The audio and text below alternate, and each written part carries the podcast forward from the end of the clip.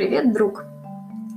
У меня был план писать тебе это письмо про наше путешествие в Эдегею из леса. Вот прям по-настоящему, под кусточком да на пенечке. Но для этого мне потребовалось бы привязывать своих малюточек к деревьям, как когда-то успешно делала бабушка моего папы, чтобы он с братом не убегали со двора, не мешали ей заниматься хозяйством. Однако, в отличие от своей смелой на поступки прабабки, я не запаслась крепежными средствами, да к тому же мямля по части усмирения детей. Поэтому пишу тебе из дома излюбленным простоквашинским методом, с промежутками по нескольку дней между болячками и каждодневной рутиной. Но мы-то с тобой девушки с богатым воображением, поэтому представим себе, что писано все это из самого настоящего леса. Итак, начнем. Первой точкой нашего маршрута был хутор Гуамка, лежащий у входа в Гуамское ущелье, ради которого мы туда и поехали. Сам хуторок не представляет из себя ничего интересного, разве что как пример умирающего селения. Мне кажется, не будь рядом с ним природной достопримечательности, он бы давно уже был заброшенным, а сейчас просто медленно умирает, именно как населенный пункт. Ибо все, что не связано с туристами и не питается их деньгами – представляет очень печальное зрелище. Брошенные дома, покосившиеся сараи, щербатые заборы, заколоченный и заваленный мусором вокзал, сиротливая детская площадка, на которой я ни разу не увидела ни одного ребенка, кроме своих. Если бы не веселый оптимизм, исходящий от цветущих деревьев, молодой травы и шустрых ручейков, гулять там было бы очень грустно. Тем более все два дня, пока мы были в Гуамке, шел дождь то ослабевая, то усиливаясь. Нас это, конечно, не останавливало, и, вооружившись дождевиками, мы вслазь бродили по прозрачным ручьям и поросшим ряской лужам. У нас в станице таких не бывает. Знаешь, оказавшись там, я и Саша синхронно вспомнили Кубу. Наверное, из-за похожего сочетания бедности, жизни и красоты окружающей природы. Через Гуамское ущелье проходит узкоколейная железная дорога, она построена еще в 30-е годы прошлого века заключенными. Главным ее назначением была перевозка леса. Сейчас же тепловоз возит исключительно экскурсии и ходит только до промежуточной станции 1707. Наверное, это метры над уровнем моря. Ее еще называют домик космонавта, потому что там когда-то проживал космонавт Горбатько, восстанавливаясь после возвращения из космоса. Тепловоз высаживает туристов и возвращается назад за новой партией.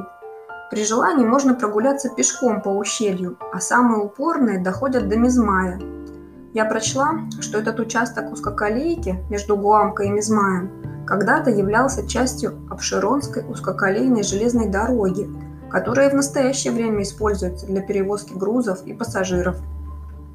Мы, как истинно безумные отважные, решили прогуляться по ущелью, но не прошли десятка метров, как один ребеночек заныл «Вытатите меня!», а другая захотела в туалет. И мы вернулись назад. И, видимо, правильно сделали, потому что дождь полил еще сильнее.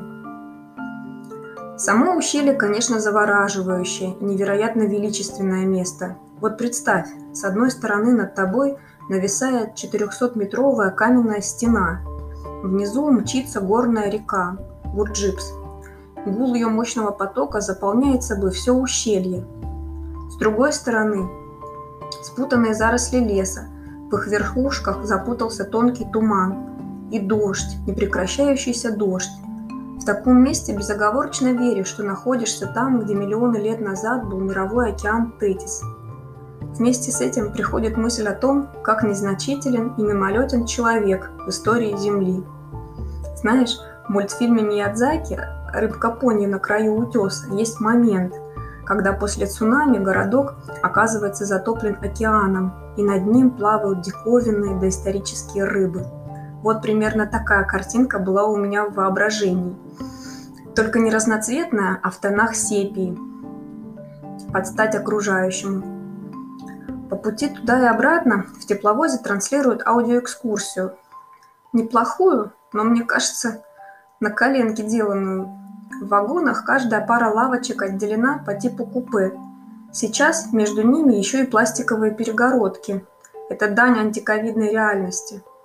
Но сами вагоны, тепловоз и, понятное дело, узкоколейка такие же, какими они были и в прошлом веке. Возможно, подкрашенные, подкрученные, но старые.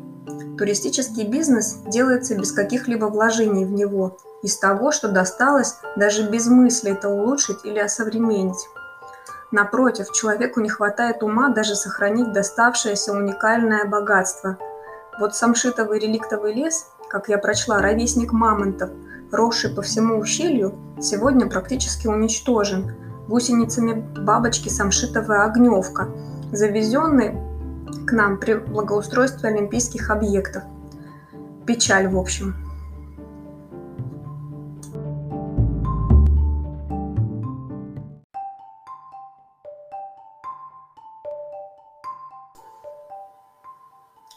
Далее наше семейство отправилось в Бузериполь. Путь туда стал отдельным приключением, ибо был долг, извилист и неприятно пах.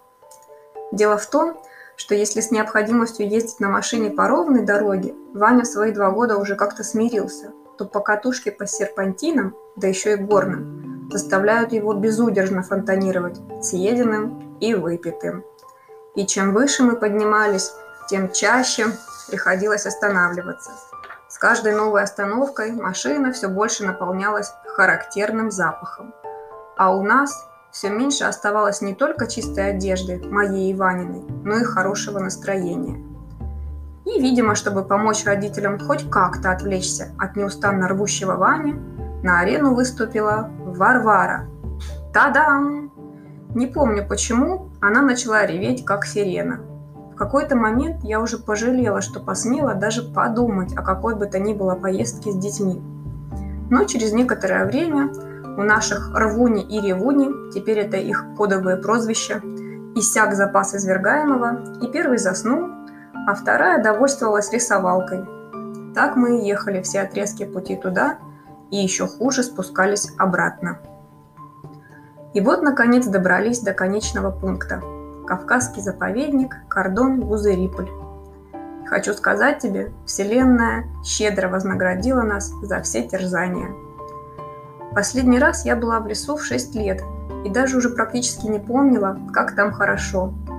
Когда мы жили в Чебоксарах, наш дом стоял на краю города, и мы со Славой ходили в лес каждый день, просто погулять. У нас была излюбленная полянка для игр. Там стоял высокий пень, с одной стороны, у него осталась крупная вертикальная щепка от спиленного ствола, которая походила на спинку кресла и делала этот пень не просто пнем, а королевским троном. Так вот, возвращаясь в Гузериполь, место красивее, чем лес в Кавказском заповеднике, я давно уже не видела. Вот представь, нежные весенние цветы, поросшие мягким мхом деревья, влажный тягучий запах прелой листвы – солнечные лучи сквозь высокие деревья, веселый щебет птиц, а фоном всему этому непрестанный гул реки Белой. Мы ходили туда гулять каждый день, и все равно показалось мало. Столько там всего красивого, в частностях и в целом. Хотелось фотографировать буквально каждый ствол, каждый камень и цветок, чтобы объять и запомнить эту непередаваемую красоту. Всем нам именно здесь понравилось больше всего. Там хорошо перезагружаться от городской суеты, отключаться от бешеного темпа и рутины. Для этой цели даже связь практически не работает. Очень хочется оказаться там еще раз, чтобы посмотреть, как выглядит лес в другое время – летом, зимой, осенью. В заповеднике есть еще веревочный парк, музей природы, вольеры с животными. Если первые нам очень понравились, Варя особенно оценила веревочный парк, стала его ярым фанатом на все четыре дня. Музей природы тоже интересный, современный, но и он и окружающая его территория производят впечатление усиленного, но разового приложения бюджетных средств. А вот вольеры с животными, на мой взгляд, это, конечно, лишнее, раз уж это заповедник, ибо вдвойне жаль бедных животных, сидящих в тюрьме на фоне воли. Жадные до впечатлений, мы попробовали осматривать соседние достопримечательности. Ездили в Большую Азижскую пещеру и на, на Партизанскую поляну. Но Ваня делом продемонстрировал нам все, что он думает о поездках родителей, и мы решили, что нам всем только в лес. В пещере мне, кстати, не понравилось. Это очередная уродливая смесь человеческого вандализма по отношению к природе и российского подхода к организации туризма. Лучшее, что я увидела там, это панорама на Лаганаке и просто несметное количество фиалок в лесу. В общем, несмотря на то, что путешествие с детьми – это отдых в кавычках, было очень здорово. Я привезла с собой гигабайты фоток всевозможных цветочков и мхов под разными углами, а также бесценное умение варить пельмени в мультиварке. Целую тебя, твой сверхмедленный друг по переписке.